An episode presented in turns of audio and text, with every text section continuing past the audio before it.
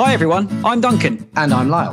and we're here to tell you about the ACAST supporter feature. If you enjoy this podcast and fancy going one step further in supporting the QLC, hit the link in the show description to find out more. It's up to you how much you give, and there's no regular commitment. What's not to like? Thank you so much, everyone. And enjoy this episode.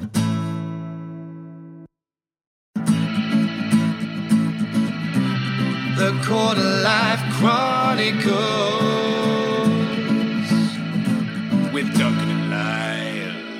Hello! Hello! Welcome back to the Quarter Life Chronicles with me, Duncan. and me, Lyle. Now you may be wondering, listeners, where the hell have you been? Where have well, you been? Well, we're sorry. Firstly, we have been. We've been cruel. We've been cruel. we been we cruel. said we'd be back in a few weeks.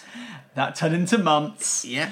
We're sorry. Before you know it, months become years, and we thought we've got to stop the rot here. um, we are we are deeply apologetic, as we should be, uh, but we are back. And Dunks, it's a pleasure to be able to announce that we we offered a little teaser of what was to come. On, on one drunken night in Hammersmith a few episodes back, Don't uh, when we remember did it, we don't don't remember it, Uh, uh, with good reason. uh, we did a bit of an intro in person, but Yeah. myself and Dunks are officially here in the same The same room. and you are about to hear an episode that is done entirely in the same room. Entirely. Uh, which is Well, quite extraordinary. I mean, Yeah. I mean, I might go to the loo. and I, I might need to go to the fridge. Yeah, Lyle has in the last half an hour. Lyle has spilt half of his beer on the carpet for no real apparent reason other than he can't drink properly. Right, let me let me talk you through the physics and, and arguably the chemistry. No one wants to hear the physics. And ultimately the biology of what's happened, right? So, okay, that's, I, I suppose I suppose it's best to start at the end. I'm surrounded by beer and shame. Um, I I put some beers in the freezer because I was like, Dunks is coming over. I was super excited. Was an opportunity to get this episode done. I was really really buzzing. But as uh, listeners will know, provided we release this uh, within a sensible amount of time of recording, next year. it's very hot. Yeah, if unless unless we release it in the next week, we'll have to wait until next summer for this gag to make any sense. Uh, but It's it's too hot. it's- Probably too hot. It's too hot. It could be too hot. um, but it's it's very warm. So I put some beers in the freezer, and Duncan's beer has behaved very sensibly. Very fine. Uh, my beer has behaved very badly. Now, coincidence, you might think that Dunks has done very well with his freezer beer, and I have not. It could be. I hear you say you're just not drinking properly. Well, guess what? This beer that I'm drinking is far, is just far too excited. Yeah. and it's exploded in my mouth. It's, the beer's excited for the return of the pod. Hey, That's basically. And why wouldn't it be? Why wouldn't it? Uh, and that, that brings us right back to why we are here. So it's episode 12, listeners. Episode 12 of 12. the finale. right. Yeah, the long-awaited finale. The long awaited finale. In true style, and the comparisons, I've heard the comparisons, you know. It's, the, the Quarter Life Chronicles is essentially Friends. The f- it's the Friends We're like of global podcasts. This is like the Gavin and Stacey special. This is it, yeah. Released years after years the later, final you know, and uh, if, if we were streaming live on YouTube, they'd be like, oh, they're just too old to be doing this. Yeah, yeah. And, Um, and, if, and if we were on camera right now, you would totally agree. we do look too old to be doing this. The last two months have not been kind for all sorts of reasons, which we might get into. I mean, they've certainly not been kind for one of us. Dunks had a great couple of months. Uh, um, well, we will get into it if, if you haven't. Don't speak for me, love. I've said it before. I'll say it again. How dare you? Um, but yeah, it's great to be back. And what we're doing in episode 12 is we are just going to have a little bit of a chat about what we've enjoyed about this series so far. We're going to look forward, I think, to next series, and because there will be, we can offer an exclusive. There will be a second series. there will be a season two. There will be a season two. It will be different to season one. I can assure you of that. It, it, it was in danger of falling away, but it's been picked up by ourselves. uh, we're, we're back again. Yeah, we will be back. we will Um, be back, and we will be back better. Because I will not say we're going to be back the other word, because we're stealing it, Lyle. We are stealing it. So I'm going to say we'll be back. I mean, I can't. Better. I can't say I'm not disappointed. Hang on. We'll be back fitter. Hashtag back fitter sounds unsettlingly brilliant. I love it. That's it, guys. Right, whenever you talk about the, the pod in any kind of social media, you have to put back fitter. I mean, it sounds brilliant. It's also a massive lie. I'm significantly less fit than I was. I'd say we're quite fit. Um, but Hey, look, uh, listeners, you can't see our faces right now, but you know, I think- that's a good thing. things are going well. No, look, we're, we're going to be back for season two, um, and we're going to be back with even more brilliant guests, and we're really excited about that. But this episode 12, our final episode of the series, is just an opportunity for us to have a chat about some of the brilliant guests we've had on the series, um, this first series we've had, Yeah. some of our favourite moments Yeah. uh, when it comes to sort of what we've discussed, be it the quarter life crisis, be it people's careers. Hmm. We're going to run down our top three millennial moans. Yeah, we'll have a little. We'll we'll we'll, we'll chat about all of the moans, and then we'll kind of we'll decide a top three. And I feel like this is going to be very difficult because I feel like me and Lala are going to have very different views on what is top three. I think, yeah. So this could be a bit of a debate. That's Which- it. Who lo- who doesn't love a debate? That's it. I mean, you know, people said, you're out of your mind. Choose before the record. What's Yeah, wrong with you? We're not doing that. But we're going to be raw, folks. Organic. Here at the Quarter Life Chronicles, we take risks. You do. know, we, we apparently drink beer through our nose. Correct. Uh, we put beers in the freezer. Uh, Correct. a lot of the risks we take are about beer. Uh, but we've taken this one in the Millennial Moans. we might even, listeners, and you might get a chance to hear, finally, at long last, and we've uh, had literally three requests for this particular segment. You might even hear a Lyle and Dunks Millennial Moan. Individual, of course, we haven't decided upon a joint one because we obviously never agree on anything, No. which is why this could be fun. I know who are you. but yeah, it's going to be very exciting. We're really, really delighted to be back, and we're delighted to have you with us. So, without further ado, here on episode 12 of the Quarter Life Chronicles. Thanks so much for being with us, and we'll see you on the other side. And we're back because the other side is we're recording it right oh, now, and it's we're us. ourselves. oh God! God, you thought you had enough, guys. There's no third voice. I this week. literally, I couldn't resist putting the jingle in. I'm very proud of that jingle. We love a jingle. Um, Do love a so, jingle. Duncan, we Yeah. are back again, episode 12, and we thought we would structure this episode a lot like how we've structured previous episodes, insofar as that initially we would just talk about hmm. a quarter life crisis and what it means to us. Now, Yeah. I can't quite believe I'm being able to say this. Yeah. Dunks, Yeah. to you, Oh God. what is a quarter life crisis? God. Well, I mean, it, if I'm being completely honest, it's where I am right now. Sure. And I think this was a lot of the preface of why we began this podcast because I thought, am I the only person that feels like this? Yeah. Thankfully, I'm not. Mm. I think it's just that for me, and I don't. I'm going to try and keep my emotions together talking about this because it's something that's quite personal to me. But it's like I've only ever been good at one thing, and I've Sure. worked for so long at that mm. one thing, and then to feel like that one thing that you're so passionate about isn't giving you enough to make your life feel 100% fulfilling is crushing Absolutely. crushing. And there's been real moments where I've been extremely low and thinking, why the fuck have I bothered with this as a career choice? Sure. Why have I done this? Yeah. Um, I'm only punishing myself. No one else is getting punished for this. It's only me that's suffering. And that's obviously stupid because there's so many people who are in the same boat. But you can't help but feel like the world's against you all the time. Do you know what I mean? Like you go on Twitter or whatever, or you, you just see something and you're like, oh, for fuck's sake. Yeah. Oh God, what, All am I, what am I doing wrong? Yeah. Um, but then conversely to that, and this is this was probably the way I've just described it is probably how I felt about the whole thing before the pandemic hit, Hmm. and that's why I kind of massively related to it because I actually really needed a pandemic, really needed it. Right. Because I needed three months to just sit with myself again and be like, what do I actually want to do? Sure. What do I enjoy? And it turns out I really enjoy watching James Bond films. Right.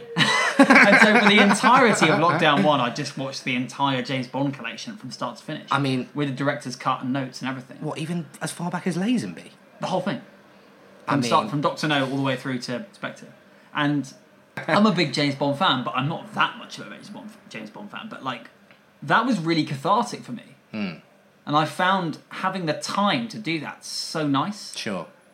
I could feel my body thanking me Hmm. for that time. Sure. And I'm not saying that beforehand I hadn't had time off. I'm a freelancer, so clearly I had had time off before. But it wasn't time off in the head. Do you know what I mean? It was time off physically, perhaps, like sitting at home, not working today, whatever. 100%. But your brain is still going fucking mental. Do you Yeah, know what I mean? Like a million processing a million miles, million things at a million miles an hour. But being in a lockdown was like, well, there's nothing to do. Yeah. I, haven't, I can't work.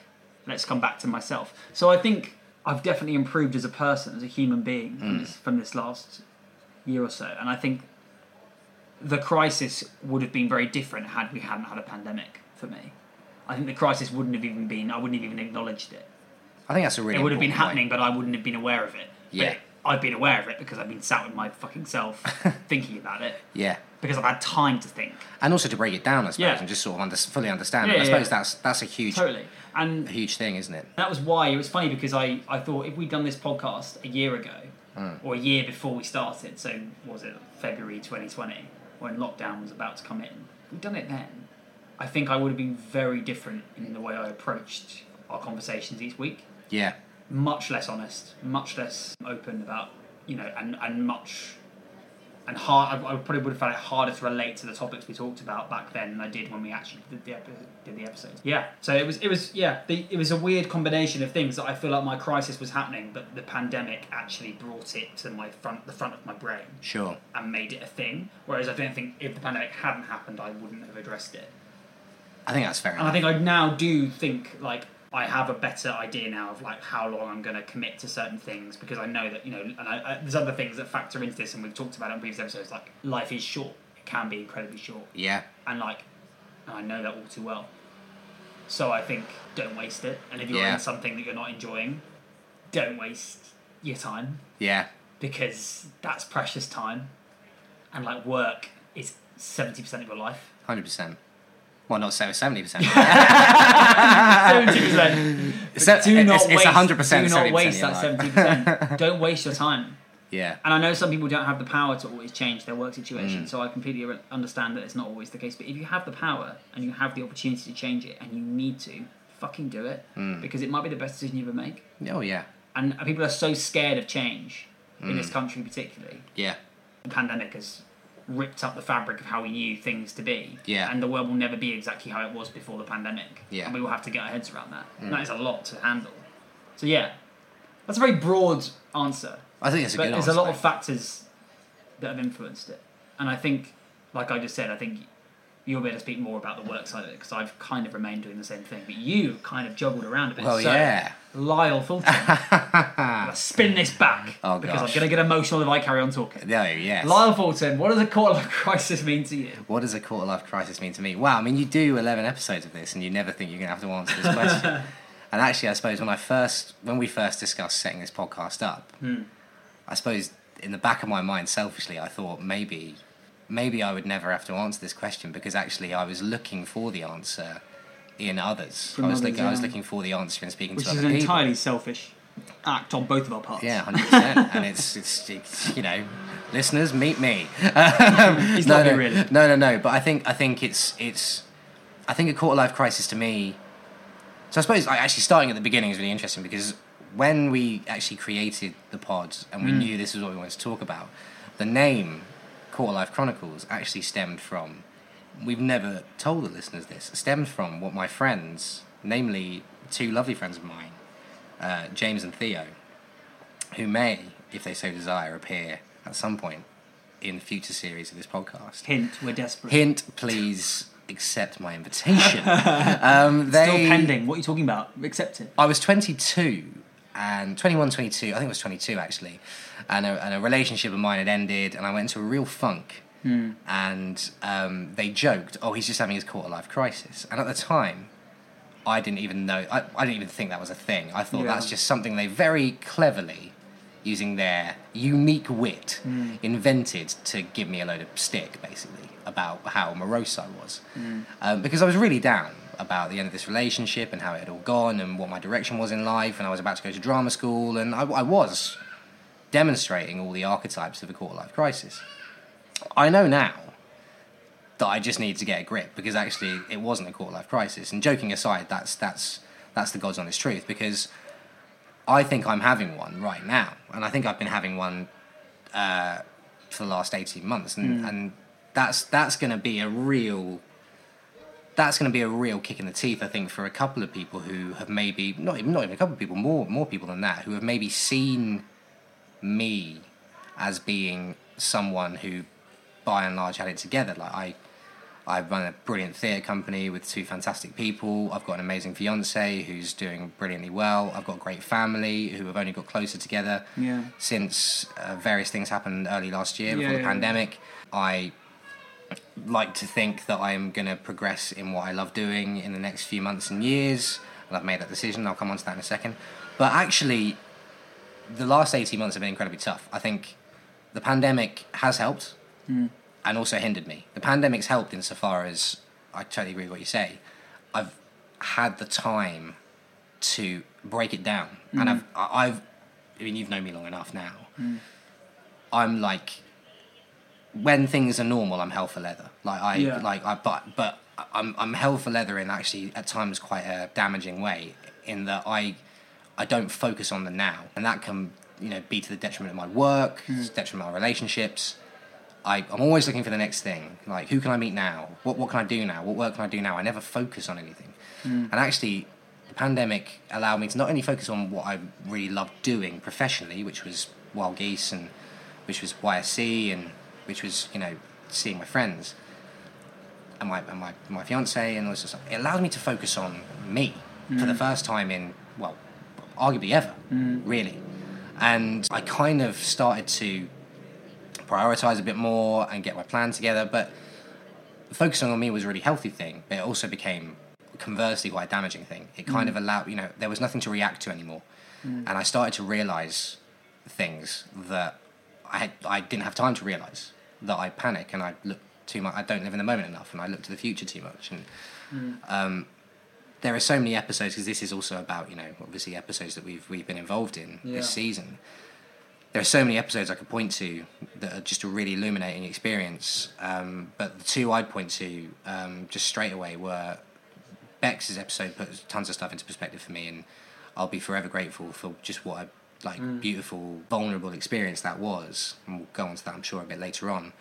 But Matthew and Rose, I mean, it's, it's that still stays with me. And actually, I wish I'd listened to Matthew more recently mm. in what he said to me mm. because Matthew said that incredible thing to me about what you're passionate about and just keeping going. And if you wake up one morning and you think you might be able to do something else, then by all means try. But maybe you'll realize it's it's it's not for you. Yeah. Incredible thing he said, and it really really stuck with me. I mean, it did, but then it should have stuck with me more. And Matthew, if you are listening, I'm sure you will be. Yeah. thank you. And I suppose I'm sorry because actually I, I, I, I should have I should have listened more. But the short answer to a quarter life crisis really for me is um, it's kind of manifests itself in the last couple of months, and I want to sort of caveat what I'm about to say by saying that that none of what I'm about to talk about was anyone's fault but mine, which almost makes it more sad. Um, but basically, and it's the, this is probably the last I'll speak of this because it's time to move on from this. But I uh, embarked, listeners, upon a uh, a career change. Uh, not a career change so much as a uh, a sort of a shift in priorities. I I'd always done what I have been doing recently, as all actors do. I I, I started a PR job, uh, working for an amazing company, uh, a brilliant group of people who may well listen to this, and I have nothing but brilliant words to say about them. They made me feel so welcome. The work was great and really interesting to me, and they really really took me under their wing, and I look forward to. Uh, maybe doing some work for them down the line, and they're a great group of people. But I made that decision very impulsively off the back of a, um, a sort of a bit of a, a bit of an outreach situation, and I was a bit unsettled because of the pandemic. I'm getting married in September, and what the future would hold. And I made that decision um, based on those those circumstances, and also because of an interest in it. Don't get me wrong, I was very interested in it. You know, I, I wasn't fully going into it because of um, because of those reasons, but I, you know, th- those were those were considerations. But it did mean that I sort of let an awful lot of people down, and um, I, you know, they'll say otherwise, but you know, I, I, I know for a fact I let I let my, my theatre company down, um, um, and these are things that you you know you, you, you deal with professionally because you know you've made a decision. But um, that stuck with me, and then I, I was just doing this job, and I said this to my my this the PR company. I said, look, I just it's getting me down and it was a core life crisis. I, I'm, I'm, su- I'm so sure of it. Um, and it's easy to put labels on things, but I'm so sure it was the case. And it was because I just something didn't sit right with me, and that I I'd I'd left what I was passionate about, and I'd left what I was good at, Yeah. and I'd left what what gave me heart and hope for something still very brilliant and still very worthwhile. But it, you know, that sort of old romantic cliche. Oh, she's fabulous. She's wonderful. She's amazing. She's just not you, David. Uh, um, no, no, but but but you know, it it was that, and um, and I had a quarter life crisis. I let people down. I heap work on people. I was being different around Alice. Um, I wasn't talking to my parents as much. Like everything shifted, and it wasn't because of this job. It was because of me. Like, this job is going to make plenty of people's lives so so wonderful Yeah. and could one day still make my life wonderful. But at this moment in time, Yeah, in this particular situation, it wasn't for me. wasn't And so I made the decision because of the quarter life crisis, and then I experienced peak quarter life crisis within it, Hmm. and I'm now sort of dealing with the fallout of what is a continuing quarter life crisis, Hmm. and it all falls under the umbrella of this, and it echoes what you said as well, Dunks. I just lost faith briefly, Hmm. and I'm now trying to rebuild that faith. But it's very it's very tough, Hmm. and it's um, it's going to take some time, and it's also going to take some time for, for people to, to rebuild that faith in me. I'm sure of it. I had a wonderful conversation with someone who I who I won't name out of politeness, but they'll know who they are, who said the only person you have to forgive, or the only person who needs to forgive you right now is you. Mm-hmm. Everyone else has forgotten about it. But I mm. suppose is that not just peak quarter life crisis? Yeah. actually you're in such a rut that you think everyone is looking upon you. It's that comparison thing Yeah, we yeah, discussed. yeah. We've discussed comparison with Yeah. with so many people, and you think everyone's looking at you comparatively and Mm. wondering what the hell are you doing. And actually, the only person who's really looking at you that way is yourself. Yeah. Everyone else is just everyone else who cares about you, who you're thinking about, is just worried about you, deeply worried about you. Mm. And I know people were, um, but that's kind of where I've been at. And I suppose what's really interesting, and like I say, I never thought I'd have to answer this question, which is why I'm rambling a lot. But um, the quarter life crisis, I thought a quarter life crisis was just a deep sense of sorrow and being down mm. about a particular event. Mm. And actually, it is so much more than that. And I'm so thrilled that, and that's thrilled probably the wrong word, but I am thrilled that I got to hear so many other people's experiences of it mm. because it really did help when I had to deal and I had to come to terms with, with these things. I think, I think the something I learned from from the whole series really, but particularly with a few episodes, was the essence of perspective. Like we're all very quick to make everything a drama or make everything really, really stressful. Hmm. But you know, like Matthew said, I'm sure we'll play one of his gems of wisdom again before the end. But how fucking brilliant is it that we just wake up and we breathe air every day? I know.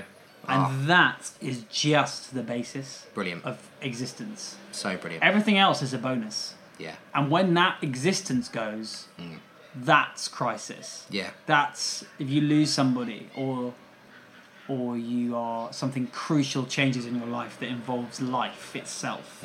That's real crisis. Yeah. And it's very simple to layer everything as a crisis. And yeah, they all are, in an extent. In that small bubble, they are a crisis. Hmm. But real, truthful crisis is, at its core, life and death. Yeah. You know, That's that's it. that's where it ends. That's where we Yeah. begin and end. There is the middle is up to us, That's it. but that's not in comparison on the even scale of the miracle of birth or the miracle of death. 100%. They're not even close. All day. You know, With this scooter outside Thank you, is scooter. absolutely. This scooter outside. go and deliver your pizza to seventy four Baldrick Road. This scooter outside knows where the beginning and the end Yeah. is, and the middle just He's got it happen- on his phone. just so happens to be very noisy. But I, I mean, I, I, I'm, um, I'm maybe speaking too loosely, but I'd obviously spoken with my girlfriend Becky about a lot of stuff off microphone and on microphone on, when we recorded. sure. And you know, you just don't, don't ever think things like that will affect you. No. You're like, oh, yeah, whatever. Yeah. We all live in this world, and oh, yeah, Yeah. whatever. Yeah. 9 a.m. tomorrow, see you then. you know, this silly routine we all do. Yeah. 9 a.m., see you there. Yeah. Yeah. Fun, can't wait. Yeah. Yeah. you know. But one day you'll- you'll wake up and it'll be 9 a.m. and someone will be gone Yeah. that's close to you, That's it. or some, or you know, something will happen in your life Yeah. that's really significant. And Yeah. that'll be a day you'll wake up and everything will change, and That's your it. path will completely alter. Yeah. And that was for me like, and it's made me so much more, a grateful for what I do have, and b prepared for when things do go. Yeah. because I've I've experienced it. Bex is. Inc- I'm going to give her another shout out because it's my podcast. Why so- the hell not? But she's been so incredibly brave and strong through Hmm. pos- possibly the most difficult thing imaginable. Yeah. So that for me, that that that was. I was so proud of her for getting and speaking like that on this platform. I know it took a lot of courage for her to do that, and I and she absolutely nailed it. And she said some amazing things as well, so by the good. way. Just So a few uh, little highlights of that now. Oh yeah, let's have a listen to actually because it's really interesting. You mentioned Yeah. the beginning and the end, and how that is sort of the essence of life, but how also, and I will add to what you just said, is maybe sometimes we, in knowing that those two things exist, we don't actually realise that we are still in the middle of it. Hmm. And what we're about to hear from Bex in what was just a beautiful, vulnerable, incredible episode, hmm. sort of talks about just that and um, and a few other things. So have a listen. the best thing and the thing that I kind of hold on to it eh, in a way of comfort is that we we were really similar. We are really similar. We were. I don't know. I never. It's still bizarre saying it in the past tense. So little moments where I catch her in, me are really amazing. So like I scare so easily. She's scared so easily. So when I when I jump, even when I jump at something, I just think, oh, there you are. You know, like or the way we saw the world or our ex- facial expression. Just a lot. Of, a lot of things are really similar, and that that's really special because she is us and we are her. Me and my brother will never stop being her children, and that you know, as I said before, the, the relationship continues, and it, it just it it has changed because it's not physical anymore. But you know, I feel her all, ar- all around me in in the sense that like I know what she'd say to things, I, I know how she'd react to things, and that's really special. It's it's so lovely to to still have that, even though it's it it technically has gone now. You know. So that was Bex. And just an incredible episode. And I think it's really important that we we're going to career into the comedy at some point. We've got the moans, we've got the you know our best bits, whatever. But you know the crux of why we really did this podcast is Boredom.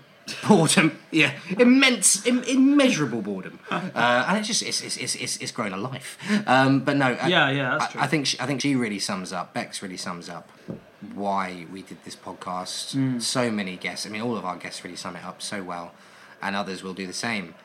You know, understanding what it is that people are going through who are our age. I mean, Matthew as well, in, Yeah. in, in, at his age, and what his understanding of it was when he was younger.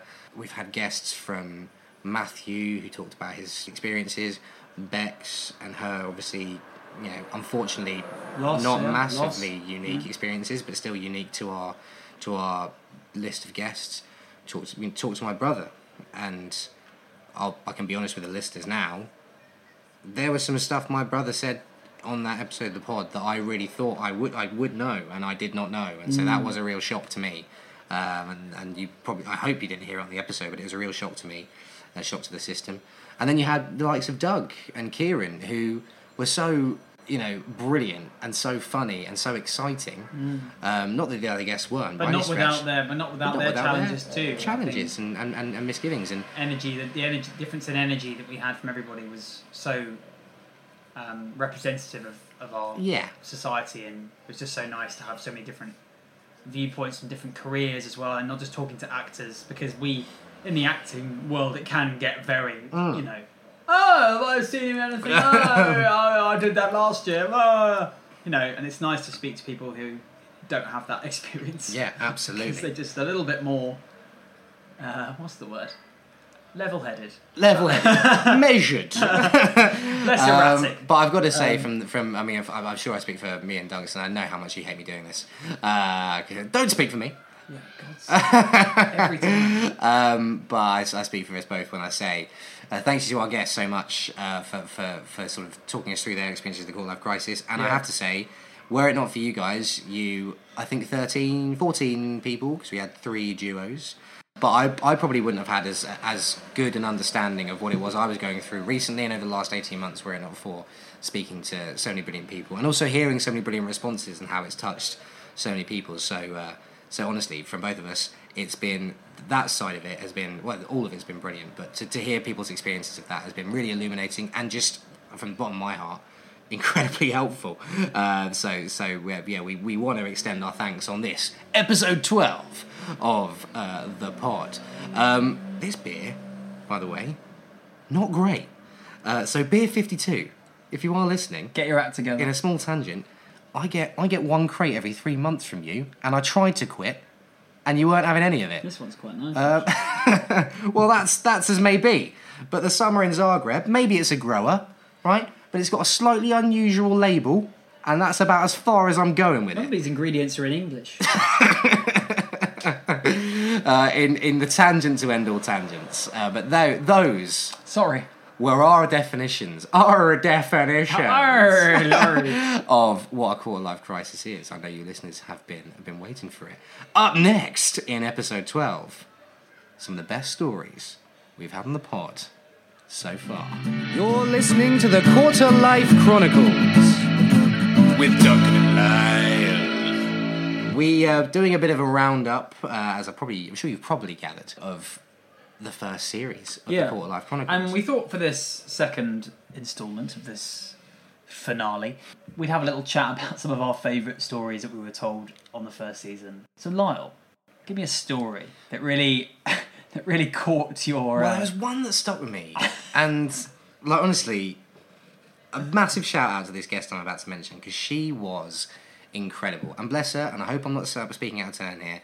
I think there was a nervousness attached to it. It wasn't something that necessarily she normally did, but her story is absolutely amazing in general. It is, of course, the absolutely sensational Bengi, who we had on our podcast towards the end of this, our first series. Yeah. Um, now, Bengi is part of the deaf community, and Bengi had some really incredible stories and some incredible insights into what it's like to be part of that particular community. Uh, she's going to absolutely hate me for the story I picked out, though. It's very brief, but it was when she talked about sexual experiences as part of the deaf community. yeah.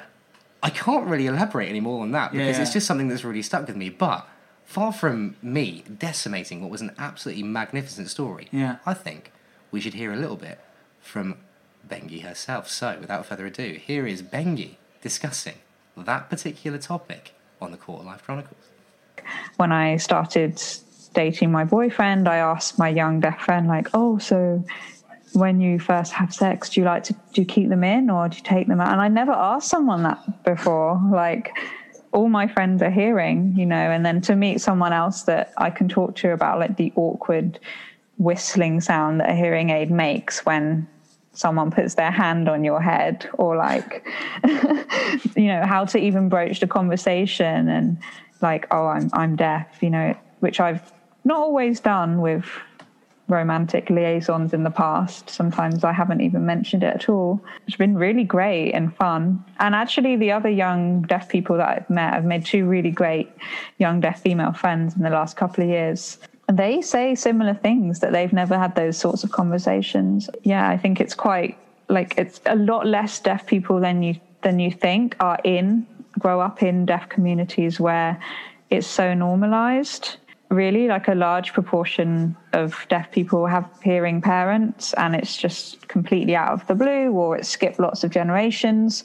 So um, my experience is, isn't unique at all. Lots of people grew up feeling quite alienated. And yeah i guess going back to the perspective aspect of the question i guess it's made me feel like a lot of my teenage or young adult experiences weren't that like weird or odd. Other people were having them too. Love it. I'm very much enjoying the description of a certain phenomenon you talking about just then as a romantic liaison. I think that might be the first time I've ever, well, not ever, but recently I've heard it described. I'm very much enjoying that. That's that's very that's very that's very Wuthering Heights. That is. it's very, very good. oh i'm so lame aren't at all. honestly brilliant. And, but, but, but it's just stuck with me. It's just stuck with me because we do, uh, you know, without wanting to, you know, sort of get rid of the smoke and mirrors behind what is the Quarter Life Chronicles. Uh, as Duncan sort of looks around, and goes smoke and mirrors. We're, Where are they? We're, we're at your dining table Matthew tonight, Matthew, I will be. tonight, Matthew. I will be. Cher. Don't you? Oh, that, no oh, matter I just got another story. I I, just remembered a story Oh of no! when you told me. No, someone said, "Oh, I like Cher," and I was like, "Well, I like Cher." Was trying to make me out like I was a Cher hater. I'm not a Cher hater. How hater. could you? Oh, it was Mamma Mia 2. That's That it, Mamma Mia The 2. cameo to end all cameos. Cher's one song. Mamma Mia 2, The Adventure Continues. Oh, no, no, Mamma Mia 2, um, Here We Go Again. Yes. But Bengi, honestly, Bengi was an absolutely magnificent guest. And also, you know, going back to the smoke and mirror side of things, we do a little weekly um, document um, that we sort of draw up. Yes, listeners, it is actually somewhat planned. It might not sound like it, it might sound chaotic, but we send it to our, our, our guests sort of in plenty of time before we do the record. Hmm. And often we have sort of questions and sort of we never stick to the questions whatsoever, which is why stories like this emerge. Yeah. But it was just a question we would never have thought to have asked. Hmm. And for someone like Bengi to come out and talk about it so hmm. eloquently, so articulately, but also in such a brilliantly funny way, it's still stuck with me to now, you know, and, and, and I'm- Yeah. Really pleased we were able to sort of discuss it with her. It was fantastic. I just think it was her whole episode in total actually was just so welcomed and revealing because it's one of those things in life and I, you know it often gets forgotten.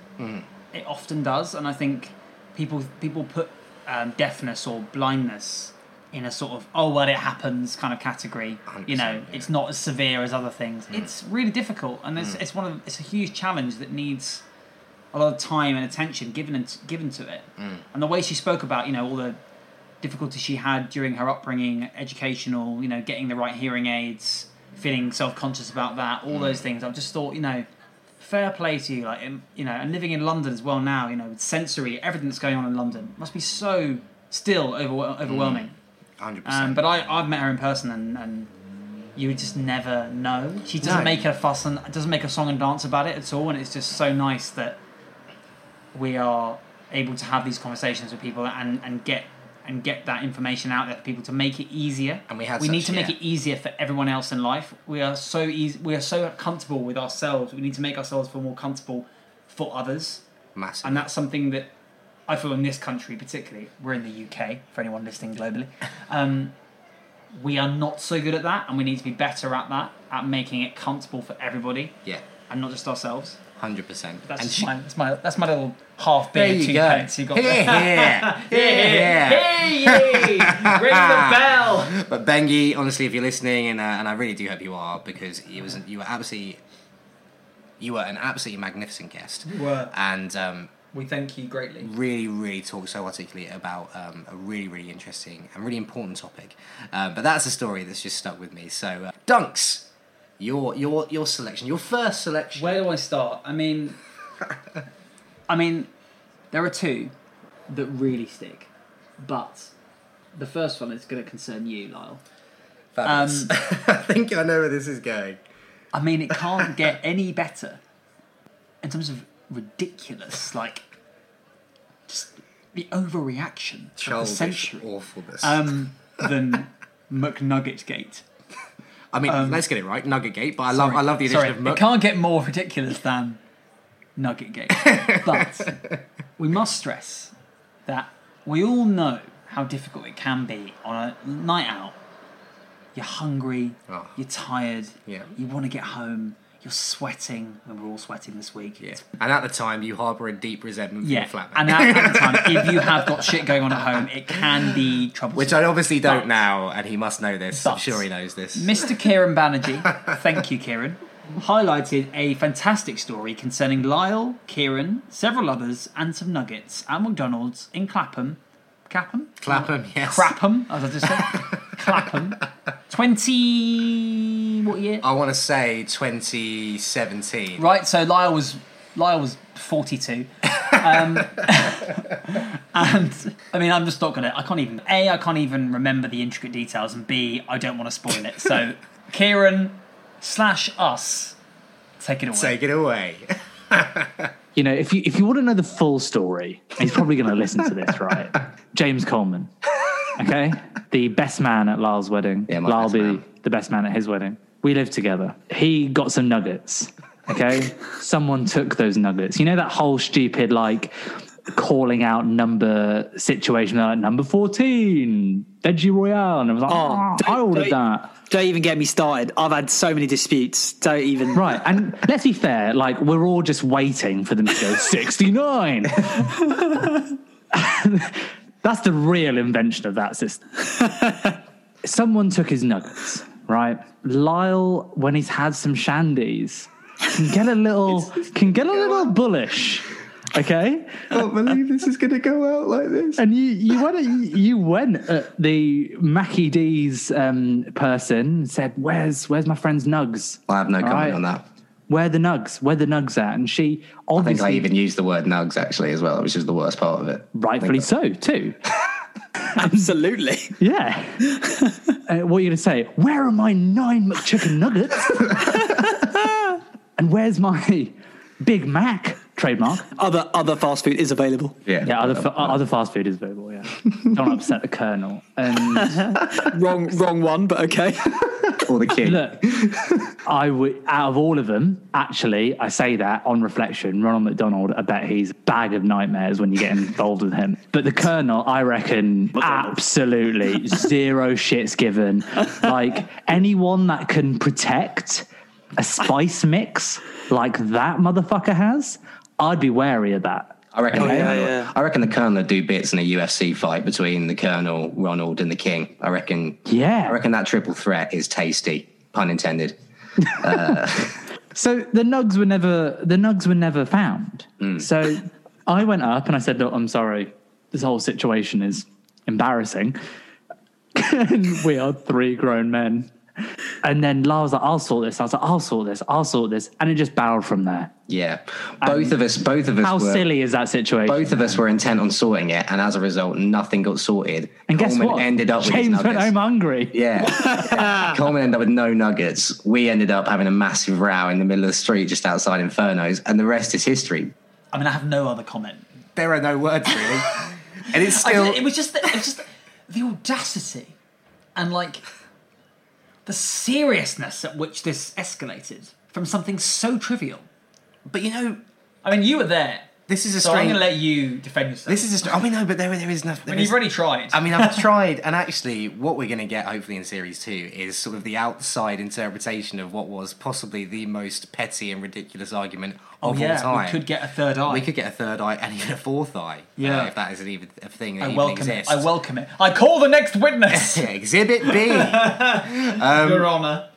But I think an analogy I'd use, and it's a strange one. You know, I love an analogy. Hmm. A strange segue. No. Um, no, No. no, I don't know, or no, no more segues.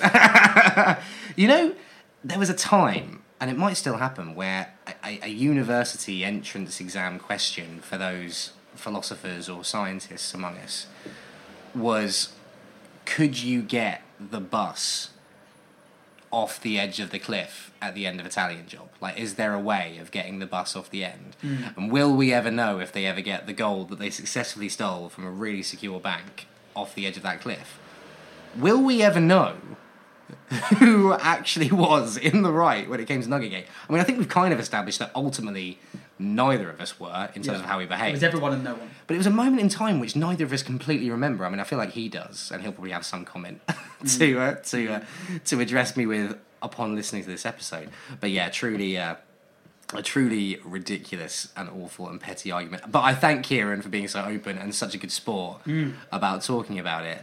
Um, and it, we still get stick for it to this day. So I'm pleased you loved it as much as. God, I've, I've, it's all I've thought about. um, so in this game of tennis, there is story, Mm. story tennis. Um, I'm gonna backhand the ball of truth back to you. I love it. Give me that. another story that you uh, equally give us your other one. If you're gonna pick two, what's your other It's one? been too long since you've done this because backhand the ball of truth might even be an You episode know, I've.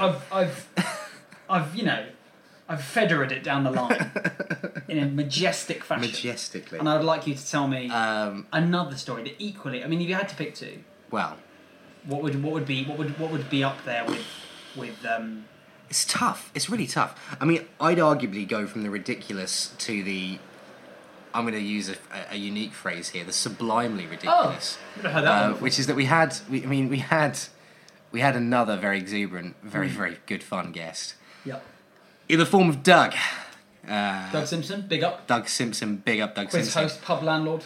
quiz host extraordinaire, and that for me, what an episode that was. He was absolutely fantastic. But for me, it's, Guys, yeah, just, just to be clear, just a little intro. If you haven't listened to all these episodes that we are talking about here, what are you doing? What are you doing? Please Please- go back and listen to them. Little instruction Otherwise you manual. have no idea what we're talking about. little instruction manual. Hit pause on this bad boy, Get rid of us. and there's a little one about five episodes back that you gotta catch. Get And it in also- your And ears. also watch and listen, watch. also listen to all of the previous before you even come to this again. Stop. Yeah.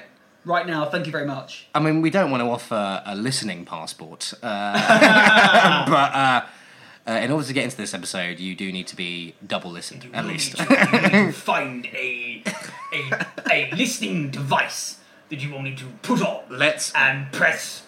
Let's not even get into how ridiculous this Not- whole thing no is. politics, Lyle. We are mutual We are strictly on the fence. a non-political podcast. Yeah. What an arsehole. Uh, but um, um, Doug's episode, listen to Doug's episode, but Doug's episode, right? Brilliant, amazing stories. Yeah. Um, what a fantastic chap. What a life he's had. What a career he's got. And um, and him talking through the pub he runs during the pandemic was a really extraordinary listen.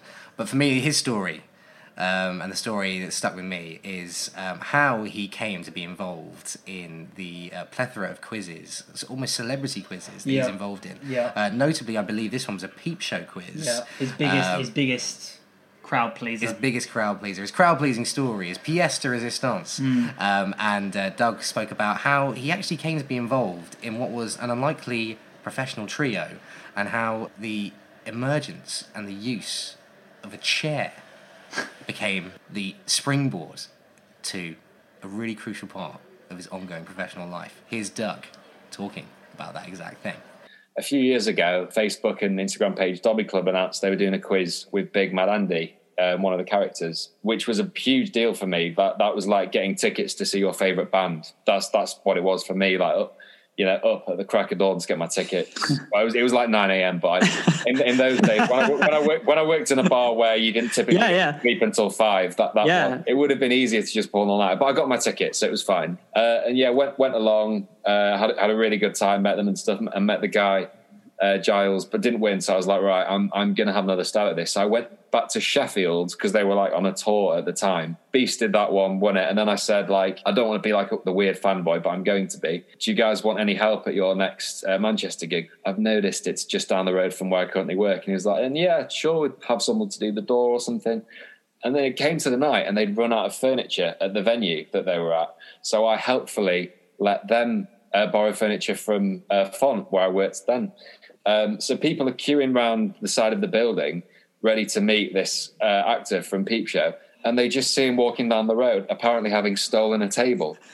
Um, and and just and that night, I just knew like a, a working a working trio was formed. I mean, it just it almost beggars belief how farcical that actually is. oh God, yeah. It doesn't make any sense. No. When when when you argue about how how important things start, Yeah. they normally have at least one at least one bit Yeah. is yeah, like epic. But so much of that, and I'm so sorry, Doug, and I love you to bits. Yeah. So much of that is acutely non-epic. Mm. It actually made it such a brilliant story. Doug is um little update for you listeners. Doug is still going strong. He's Oh. just reopened his pub, um, and he's still quiz hosting, and he's it's only getting stronger and stronger for him, and he's, he's doing great. And a big shout out to Doug. Doug is a very close. He's almost family to me. So big big shout out to Doug. the Djokovic to your Federer. I'm gonna I'm gonna drop shot this one. Hate Djokovic. Bloody hell, you, you've gone after you've gone after some pretty famous people on this episode. I'm not gonna lie. Look, I don't like Djokovic. Okay. Like, yes, he's very, very, very good at tennis. Does that mean I like him? No. It's not a reason to like somebody, to be fair. No. Uh, He's really annoying. I mean, Djokovic. Yeah, good player. Good tennis player. That's it. that's all. That's all. Deuce. Move on. Tie break. Love all.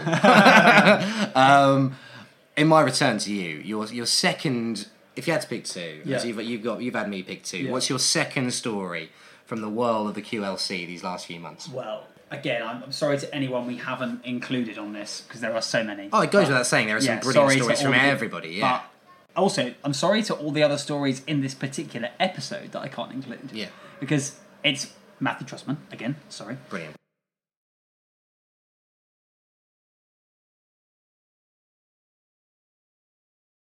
I mean, I don't even want to tell you the introduction. I just want it to play because it's it's a story that it's so elaborate, I know so detailed. I know the one you mean. So extraordinary, and also so completely not what I expected at the start of the story. That I you need to hear the whole thing through. So all I'm going to say is tent, music, unexpected smell. And deliv- the delivery is everything here. I think as well. Matthew, take it away. Divinity Bill was a was a dosser, right? A tramp, a tramp. And I got to, I befriended him. Don't ask me why. And I took him back to my house where my, I lived with my mum and dad when they weren't there and fed him a couple of times. And we ended up deciding to go to the first Isle of Wight concert together. Now, Divinity Bill was probably in his 50s and I was about 18 or 19.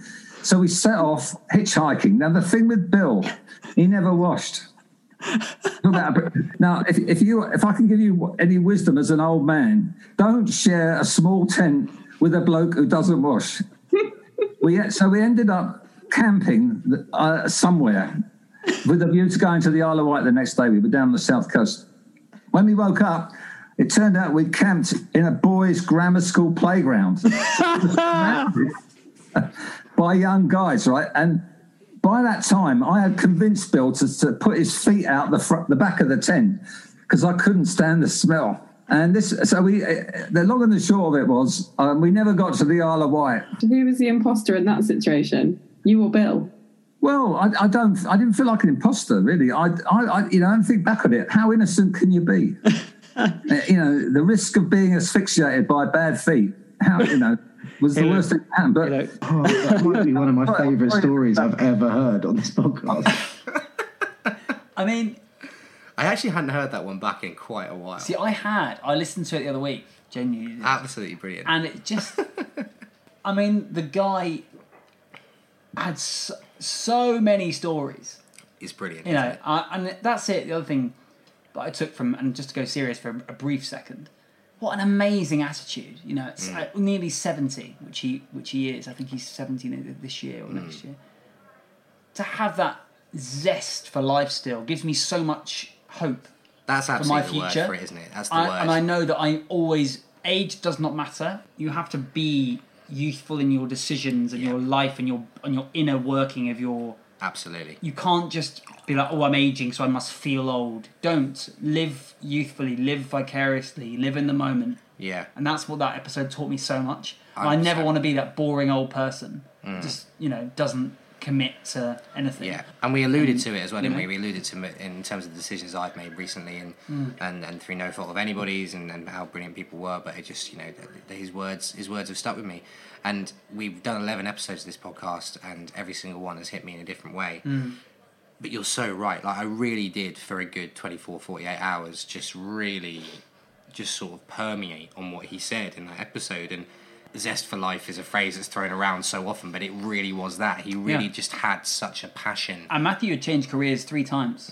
You know, To very different things. very different things. And I think for you, and I know we've spoken about it already, but for anyone who's thinking about changing careers, just try it. Yeah. Try it. You never know what's going to happen. Mm. You might like it, you might not. But the bravest thing you've done is made that decision. Absolutely.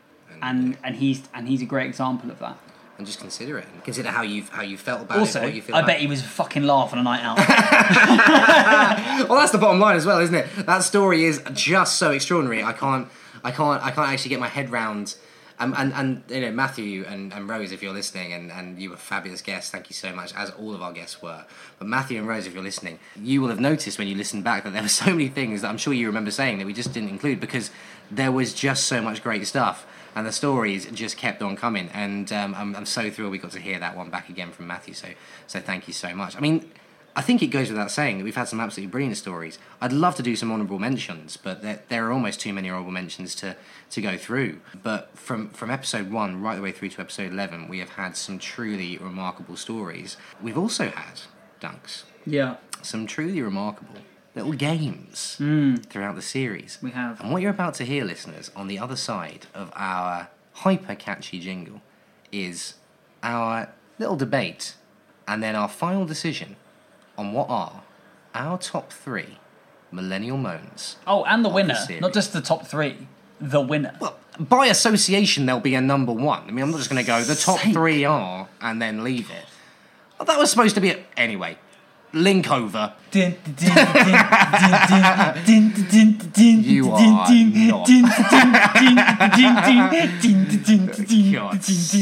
You're listening to the Quarter Life Chronicles. Don't forget to like and follow on Instagram and subscribe on Spotify, Apple Podcasts, or wherever you get your podcast. Cheers, guys. So, we're going to end our little finale episode with how we always ended our previous episodes, which was with the game.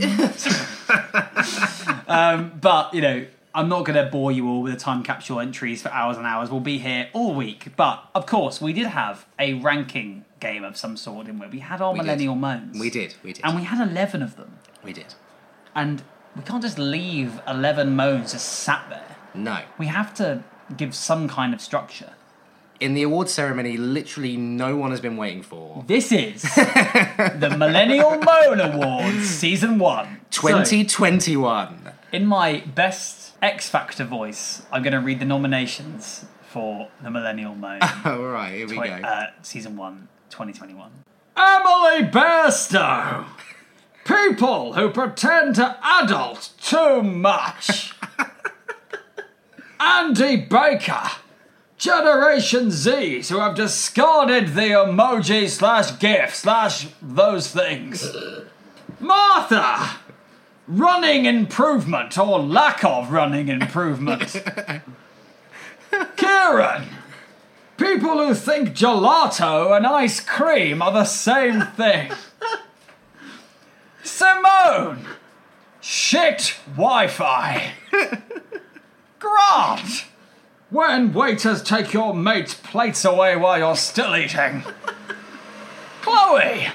The pressure to post good quality social media. Doug! Every kind of alarm clock. Becky! The main body of the household Hoover not doing what it's supposed to do.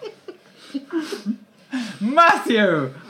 Your call is important to us, and the hold music when you're on the phone. Rose! Overused social media captioning. Hashtag Throwback Thursday. Alice! Avocados. Bengi! Highbrow objections to totally justified things, e.g., pot noodles, reality TV, and Eurovision. And lastly, oh god, Owen. Generation Z's moaning about shit. So that's Wow. the end of the ep. I, mean. I, I- I feel like we didn't think through the fact that you're going to have to read them all out, mm. like the guy who does Hey, the look. X Factor Hey, announcements. look, we had a good time. We had a so, good time. Lyle, let's discuss. Any that, any that jump out to you there? Well, I mean, should we name? I mean, okay, it goes without saying. First things first. All eleven, Yeah. or all fourteen rather, absolutely magnificent. Good and maths there. Really, really, genuinely fabulous to hear so many brilliant millennial moans. We haven't actually established how best it is to do this. I mean, I Why don't we both pick a top three And then if and then we'll debate? okay, and we'll fight. For, So do our third places first. Okay, for me, third place, I might have to go with Becky Hoover, main body of the Hoover. Okay. Not doing its thing. Okay. So to do your second as well? Let's do three, Let's two, do one. that. Okay. Second place for me. Yep. People calling ice cream gelato and gelato ice cream. Okay. From from Mr. Kieran Banerjee. Yep. And for me, my favourite millennial moan Yep. was "Your call is important to us," and just the way he delivered that. Yep. So I they're, they're my top three. On- mine, mine are very similar. Right. Okay. My third place is highbrow objections to totally justified things. That was an honourable mention for me. For example, people who have an issue with people eating pot noodle. People who have an issue with people who watch Eurovision. I agree. You know when you say to someone, "I watch, I'm watching Eurovision this weekend," they give you a look, like, "Why are you watching Eurovision?" Because I Yeah. fucking want to. Do one. So do one, Just everyone. do one. It's very hard between two and one. Because my similar honourable. I'm gonna mentions go. were I'm gonna go to the body of the Hoover, Right. and I'm not biased because I also have the same stress with the Hoover that Becky does. I find it so annoying. And when I have to Hoover at any job I do, I hate every minute of trying to drag the body around said room. Sure. But my winner as well has to be Your call is important to us. Your call is important. The delivery was magnificent. and the hold music that accom- like the lack of musical quality in the hold music. I think I think I think the way it was delivered as well. You know, you know what? Yeah, that's our winner. this debate is going to be very quick. Which is rare for the why, UK. Why don't Why don't I agree in sort of you know a very humble and a very sensible manner to switch my two and three, Mm. and why don't we have a joint third Yeah. of Kieran gelato and ice cream? Yeah. Highbrow objections. Bengi highbrow objections. Yeah. Second place, Becky Hoover. Second place, Becky with the Hoover. Thank you. And uh, Matthew Trustman with Yeah. his incredible millennial moan. Your call is important to us. And awful hold music. Awful hold music. Shall we just for you listeners give you a treat one final time of Matthew Trustman's fantastic rant here for you now. Your call is important to us. We can assure you. Okay, so we have a dog, and this dog is a lovely creature. The only time it freaks out is if I happen to be on the phone to a well known telecoms company and I get held up by the call center. And this is no word of a lie. The dog actually wants to leave the room. Hmm. This is absolutely true. In fact, if my wife and I are having an argument, we know if it's serious because the dog wants to leave the room. Quite often, we're having an argument, the dog just wants to stay there because we're not really arguing. So the thing that I'm really pissed off about is when someone says your call is important to us, because it's complete fucking lie. If that call was important, they would have paid enough people to answer the goddamn phones, wouldn't they? So you think about it, they're actually explicitly lying to you. You're not important to them. You're getting paid minimum wages. The poor bugger who's going to answer that phone is going to get all the shit and anger I've got about whatever the phone number problem is. And the poor bugger's on probably just about the, the minimum wage. Your call is important to me, or us rather. What a load of toss. And the second thing is get rid of the bloody music. For God's sake. It's bad enough telling me that the call's important when I have to listen to some whirling shitty thing at, at an impossible acoustic level with no bass or mid range in it. Do me a favour. I'll have silence, please. Thank you. I mean, so Okay. much of that is just brilliant. I have so much to say, but we don't have the time. Dude, I, So- love, I love it all. I love it all. Absolutely brilliant. I mean, to relive that, but I have to say, and I hope these words don't sound hollow whatsoever. We had 14 magnificent millennial Oh, moans. I mean, I mean, all of them were valid and all of them were equally deserving. But you know, the standard was exceptionally high. we have to go with our personal preference. You know, Exceptionally high. things that connect with us as people. No, I'm joking. It was completely. Um, and, um, and and I would like to say thank you to all of our guests Yeah. for for also and it, it- honestly this is a really important thing to mention. Yes, we had a great Mm. time. We had a good laugh Mm. with the Millennial Moans. We gave, as I mentioned earlier on, smoke and mirrors. They're going out the window. We gave our guests a few days to think about their Millennial Moans, and they honestly prepared so brilliantly and, Yeah, yeah, and, and fantastically. And for that, we are very very we grateful. also we you know we're a new podcast and you know we're not gonna lie we've worked hard yes for no money but our guests also didn't come on and didn't get any money Absolutely. and to give up your time during a very stressful period and just to be so open and honest with us for a good two hours most of them we thank you so much Magnificent. and we can't thank you enough for doing that free of charge i'm you know i wish we had some ridiculous offshore tax accounts that we could pay Ah, you with if only. but alas, we're good citizens. So I can't say the word citizens. But You didn't think that one through, did you, before you said it?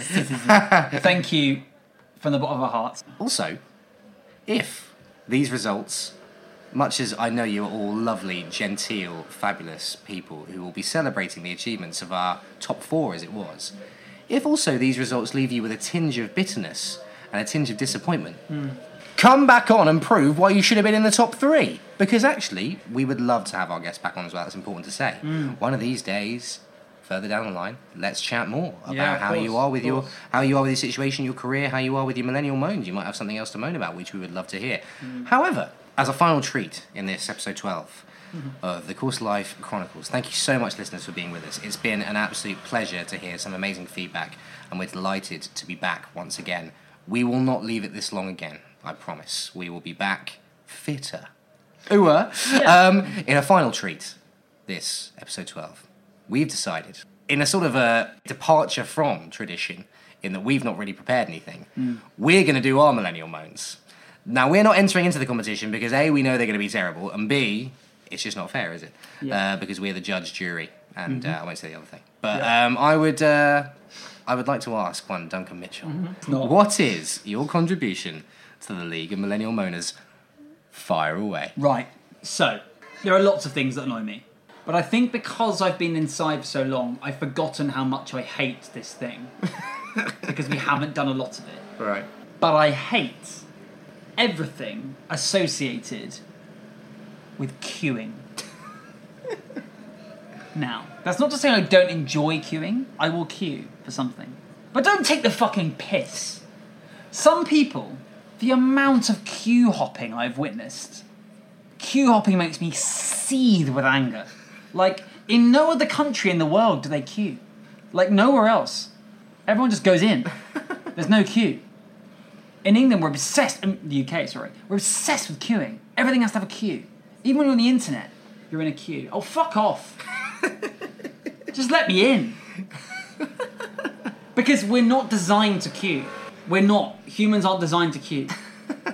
You have to look at, like, when you queue for a gig, or like you queue for it, but everyone wants to get in. They must get in. Yeah. What are you getting in for? It won't start till you're all in. People like, like even at the airport. This is the. Oh god, I'm so I'm so here Right. with you here. This is where it gets. Speedy boarding. Speedy boarding. The plane won't fucking leave until everyone's on. Why do you want to skip the queue? What's the point? What are you also- getting that no one else is getting? Oh, I get first dibs. No, you've got a ticket. You have to sit while you've been booked. So why are you bothered about getting on first? Oh, it's so infuriating. the obsession with and the queue politics. Like, oh, when you get into a queue and you go, oh, are you in the queue? I know you. Oh, sorry, I was here first. I'll just piss off. So we all just go in. I also feel like it's something that people because I, I take your point entirely and I'm totally there with you. But your your moan is well placed, I think, because you are so against queuing and, and hate queuing so Hate much it. that you're not going to queue. Yeah. There are some people who get in a queue specifically to Moan. complain about Yeah, queuing. about the queue. But it's like, but you don't have I don't to wanna be in there. that queue. I don't want to be there. You the other could thing is like, like the more irritating is like you have to pay to queue quicker. that infuriates me. Yeah. Like, oh, I'm at Thorpe Park or other amusement park. They are available, but not as good. Would you like to pay fifty pounds for a quicker ticket to get on Colossus? Yes, I fucking would, but I don't want to pay money. I just want to get on the ride. Can I not just queue faster? Yeah, can I just do your job better and get me on the ride quicker? Get the fucking train around the track quicker. I don't want to be here. I just want to experience this. Life is this frustrating thing. But I feel like when I go abroad, it doesn't happen. No. No one queues. No. Why do they not queue? What have they got that we haven't No. got? In America, they don't queue. Oh. They don't queue in America. There just seems to be like I spend a good proportion of my day waiting. Mm. I don't want to wait. I haven't got the time. No. Life's short. No. Imagine the amount of time we've spent queuing in our lives. I, that upsets me. Thirty percent of my life has probably been spent queuing. Anyway, look, I've gone well over a minute, but you know what I mean. No, I, th- I thought it was fabulous. It's infuriating. It's probably necessary, but I hate it. And if you do queue, and if you queue, If you're gonna queue, that's what I mean. If you're gonna queue, queue nicely. yeah, Don't be a Karen. don't be a fucking. I just knew Don't be a where you were Karen. going with it. I'm sorry. Did you see? There was a tweet the other day, and it was um, it was some someone complained. Someone tweeted like Sainsbury's. Other supermarkets are available. Someone tweeted Sainsbury's being like, "I bought twelve sausage rolls, but I Yeah. only got 11. Yeah. And then someone Sainsbury's replied and said, uh, "Hi Anna." Really sorry about that, but you have to know that this is all done in a warehouse and we have no control over what happens here in the supermarket. But we will endeavour to correct your query as soon as we possibly can, Karen. And then someone replied to the tweet when Bit harsh. bit harsh, Sainsbury's, calling her a Karen. And then Sainsbury's replied, No. the name of the operative Right, is no, Karen. no word of a lie, and this is definitely going in. The other day, right, I was at my other job. I'm not going to say what it was. I was working. Woman comes in. Oh, you need to fill in the uh, track and trace. Uh, you just scan your app in. There's a response I got. So okay. If you don't have the app, that's fine. We'll take your contact number and your name. Can you write down that piece of paper for me? Oh god. Right. Okay. She writes it down, puts it, gives it to me. She walks away. I look at it. Zero seven seven. Karen. Honestly, no one would like. I told her to write her full name, but she just wrote Karen. She just wrote Karen. and her number. I mean, it was couldn't be more perfect. Right, so I- and it, it was a moment. And I'm sorry to all Karens out. I know it's I know it's bad. I know it's horrible. There's And I- lovely Karens in the world, but I know a Karen, and she's, she's fantastic, She's great. right? Right, but did you see that thing as well that was on like this morning where they were like calling it this like this whole thing, Oh, yeah. and like Karens were calling in to complain about people calling people Karen. It's like, is that not the most Karen thing you ever heard? Um, But that's what I mean. The, when you're queuing, right, the last thing you want when you're queuing is a Karen.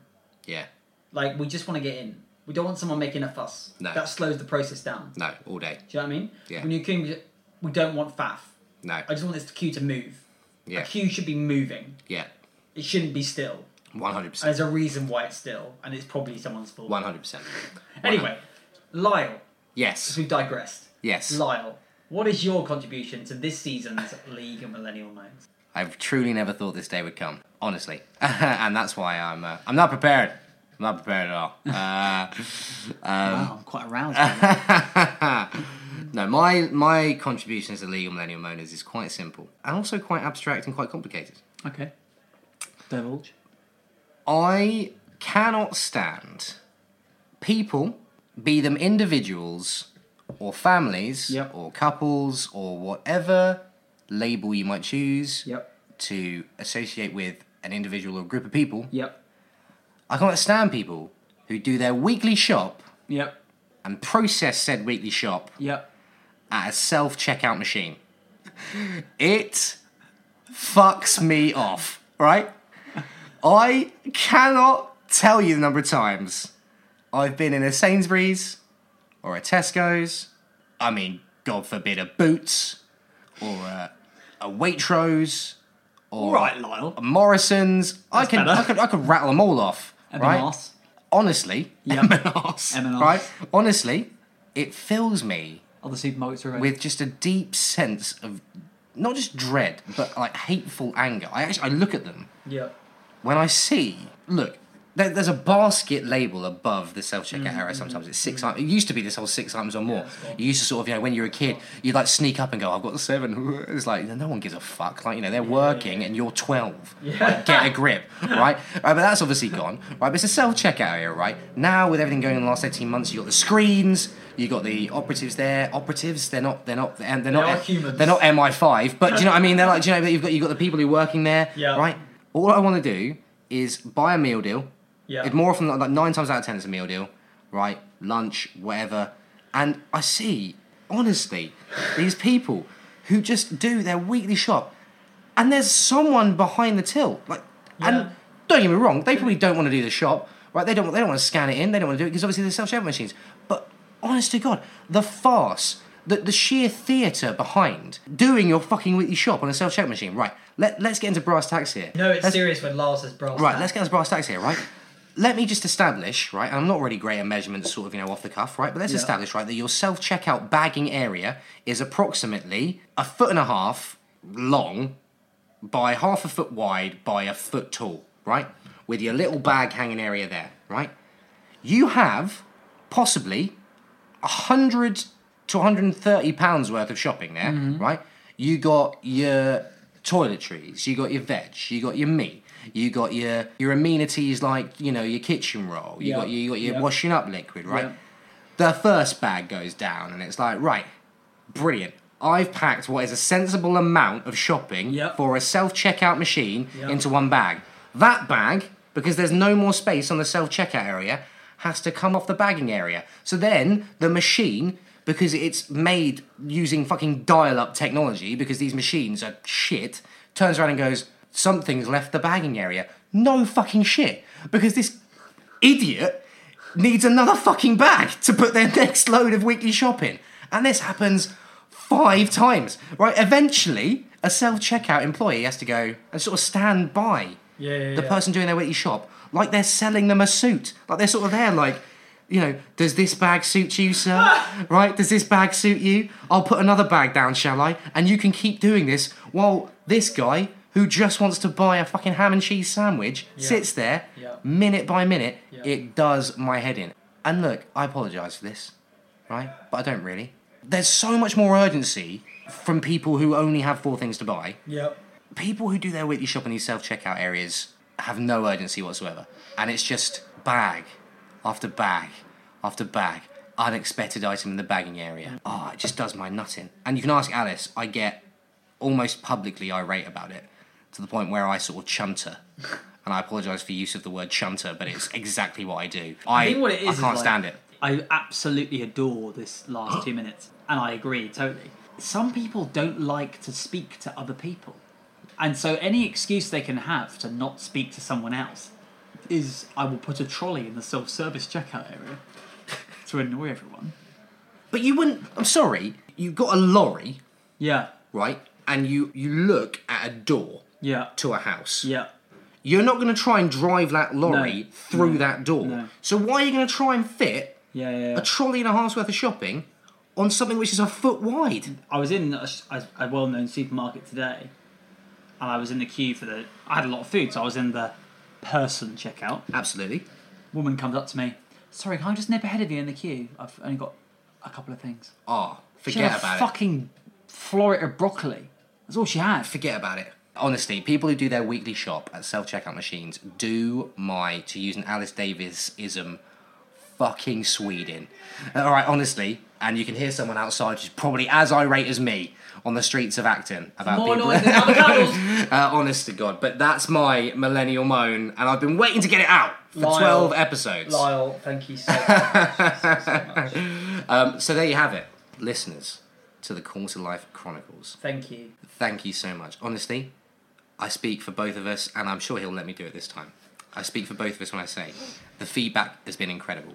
I have to say, and Dunks will also agree with this, that we have been so heartened by the number of people who have also really wanted us to sort of come back with another episode. Yeah, I It's think, and really lovely. we haven't been ignoring you. We're sorry it's taken this long. Life got in the way, and life is just getting going again for, for all of us. So Absolutely. please forgive us. We will be back. We will be back fitter. I love this new saying. I mean, I We'll feel back like fitter. there's going to be some trouble down the line in terms of the As they say in of that as they say in America, we'll be back fitter this fall. this fall. Be ready this fall. we will return in the autumn and we can't wait to get going. Everybody listening, thank you so much for all your support. Enjoy your fucking summer. You deserve it. Enjoy. And Um, thank you so much for supporting the podcast as well. And it goes without saying, and we've obviously included our little jingles in episode 12, um, but we will finish by saying, please continue to like, share, subscribe, follow. We will be back. We will be back fitter this fall. thank you so much, listeners. From myself, Lyle. And myself, Duncan. Loads of love, listeners. We will be back very, very soon. Keep an eye out for some really exciting news coming in a very, very short period of time. And we'll see you on the other side. Take care. P.S. It's coming home. Why? Why do that? the Quarter Life Chronicles with Duncan